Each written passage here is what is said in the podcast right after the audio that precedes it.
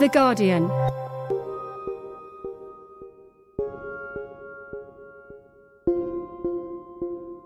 In the last episode, we looked at how advances in shoe running technology are leading to records being smashed. But technology can only help athletes so much. Training, mindset, and dedication all come into play, as well as biological factors that are out of anyone's control. Coming hard, Phelps. He's still a chance. He's a real big chance. Can he do it again? He hits it, and he does. Michael Phelps is a prime example of this. His proportionally larger wingspan and double jointed ankles are said to give him an advantage with every stroke. Usually, genetic advantages that appear to give athletes a natural ability are celebrated, but that's not always the case when it comes to women's athletics. At the start of July, two female athletes from Namibia Christine Mboma and Beatrice Masilingi were told they couldn't compete in this year's competition unless they medicate to reduce their testosterone hormone levels. I'm Shivani Dave, and from The Guardian, this is Science Weekly. As debates continue to rage about who should and shouldn't be allowed to compete in women's sport, I wanted to look at the impact testosterone levels have on women competing in these games. Katrina Karkazis is a professor of sexuality, women's and gender studies at Amherst College and a senior research fellow with the Global Health Justice Partnership at Yale University. She specialises in sex testing and sport regulations that ban women athletes with naturally high testosterone. We will be referencing sex here, and when we do, when when sport organizational bodies refer to separate sects of people that they categorize them into with competitions based on sex. How is that defined um, based on what someone was assigned at birth or is it based on chromosomes or? There's been a long standing preoccupation, I think, with people who have non normative sex traits, right? So they might, and that could include everything from atypical chromosomal configurations to atypical gonadal configurations to differing hormone levels. And at various points, really beginning in the 1960s, although it certainly was occurring earlier, um, sports policymakers, often in consultation with clinicians, would try to settle on a single biological marker in order to categorize people, and most specifically women. So it's important to say that the concern has never been around uh, really who's competing in the male category, but really a kind of a, a obsessive focus really on who's competing in the female category. And what they came up against is the complexity of biology so that while many people might have the same traits, there's a great deal of variability within the category. Once again, Caster Semenya is front page news in South Africa. Another public humiliation for the athlete that's prompted anger and sympathy here. When um, what's now called World Athletics began to investigate Caster Semenya, which was basically a year long investigation and negotiation around her participation after the 2009 Berlin World Championships, they decided in concert with the International Olympic Committee to reinstate a particular kind of regulation and a biomarker. And that biomarker ended up being testosterone. Right, yes, and new regulations on the World Athletics policy on athletes with differences of sex development added in 2018 has introduced a maximum limit for the amount of blood testosterone a female athlete can have to compete select women's events, including the 400 metres. The limit is 5 nanomoles per litre. Are hormone levels that are naturally higher than this enough to categorise someone as having a difference of sex development? No. Um, one of the most interesting things is that people assume that, um, in sort of lay terms, there's a no man's land between men's and women's levels. But there is very little research. There's a lot of clinical work on testosterone levels in clinical populations. But in elite athletes, which are the population to whom these regulations apply, um, there are very few studies of testosterone levels, and yet those studies that exist, if people report men's and women's levels, they actually show an overlap, and that overlap works in both directions. It works in the sense that there are women with higher than typical levels and that there are men with lower than typical levels. It works in many ways much like height right? And we understand that uh, there's overlap between men and women regarding height.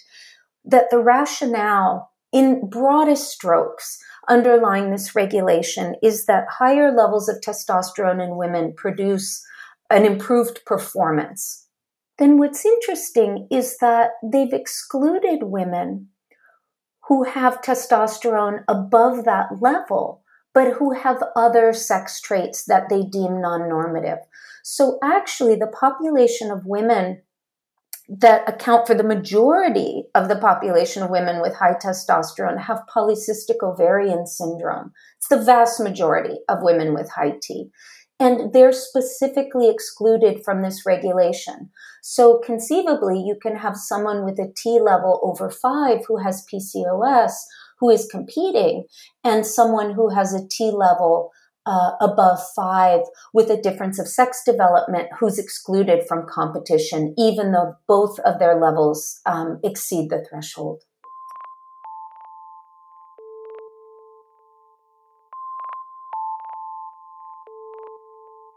Male athletes tend to outperform female athletes, and the public perception to that, at least, is that it's in part due to their on average higher testosterone, which is a driver for the red blood cells. And the more red blood cells a person has, the more oxygen that can get to their muscles, meaning they can, you know, perform faster and for longer periods of time.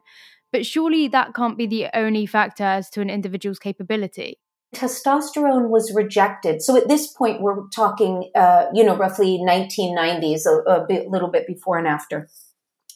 And it was rejected for the precise reasons that it's being criticized right now. That it alone is not determinative of athletic performance, that men's and women's levels overlap, that using this as a criterion of inclusion or exclusion would unfairly exclude some women, especially women with intersex variations. And I think it has a complicated uh, dual identity.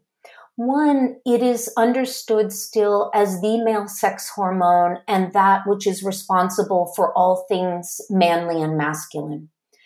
And if we think about the long history of sport as being a masculine domain, I think what you have is an important confluence of a hormone that is understood to be responsible for masculinity and a kind of activity that is also understood to be masculine. And so there's a way in which these higher levels are thought both to masculinize women and in doing that, also somehow masculinize, i.e., improve their performance. And inherent in all of this is a notion that I think is deeply problematic, which is the inherent weakness of women, right? That generally speaking, women are always already vulnerable and weaker than men, and that they need to be protected.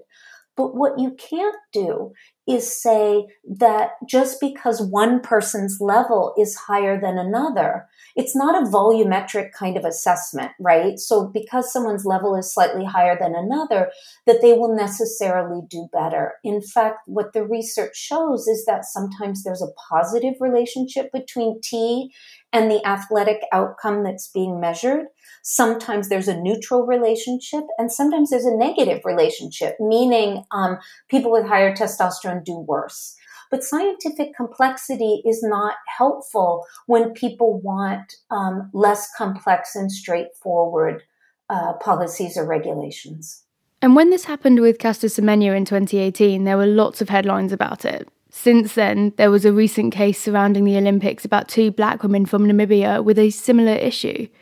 The people who have had this question brought up surrounding their testosterone levels are from ethnically diverse backgrounds compared to their Caucasian counterparts. But is there a racial or ethnic link between these variations in testosterone levels between women? Once again, we're confronted with what's widely believed and what is uh, actually understood from the science. So there is a widespread belief, whether it's looking at populations in just the US um, or internationally that, for example, um, black and brown individuals have higher levels of testosterone. A graduate student that I worked with actually looked at that literature and found that there was no evidence of racial differences in that way. Nevertheless, it's widely perceived that there are racial differences in testosterone.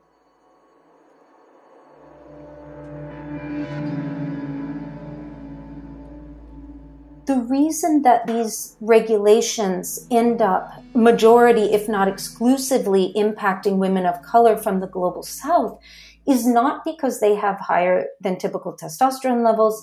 It's not because there are clusters there of women with high T levels. That is not the case. Um, the reason is that in the global north, there have been intervention paradigms that have now been called human rights violations by various agencies within the UN that mean that children have been surgically intervened upon without their consent at birth.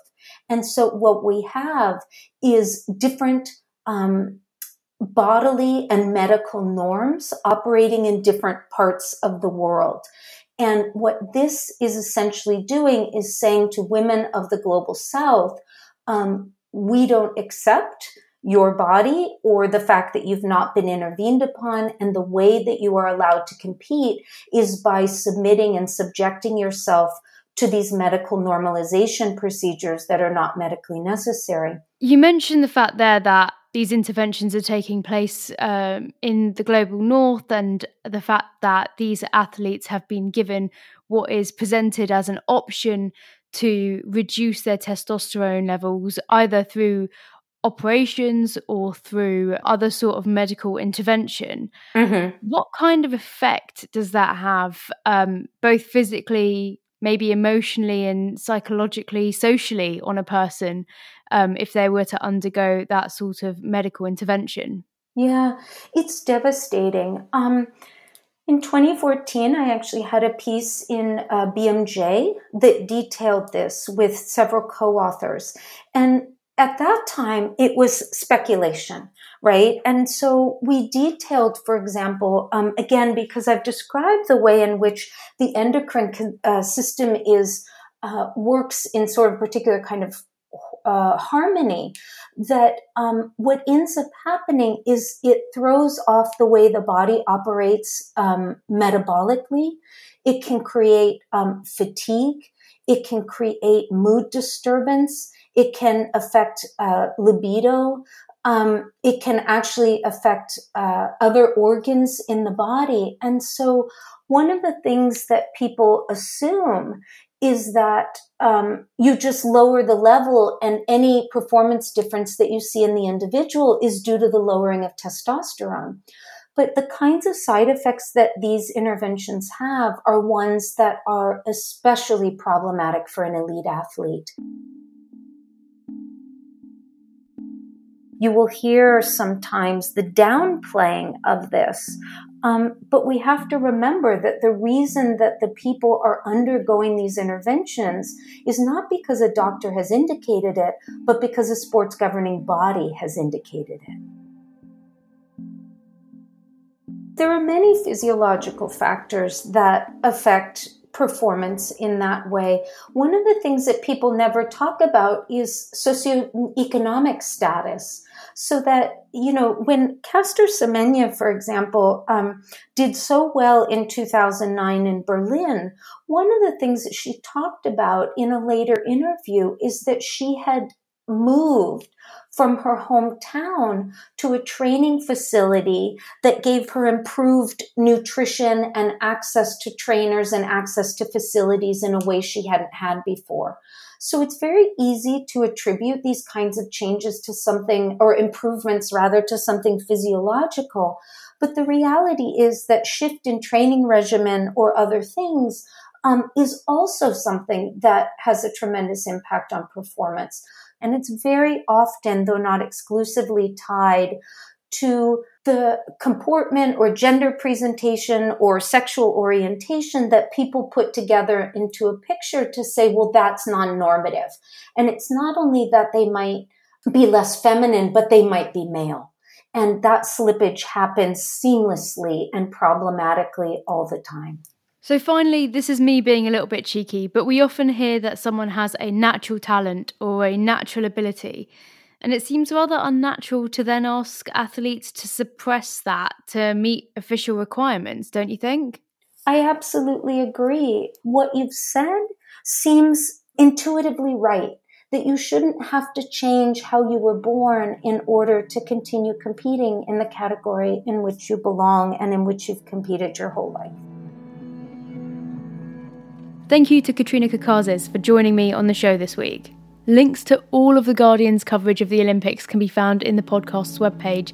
And if you've got any thoughts, feedback, or episode ideas, drop us a message at scienceweekly at theguardian.com. Science Weekly will be back next week. Bye for now.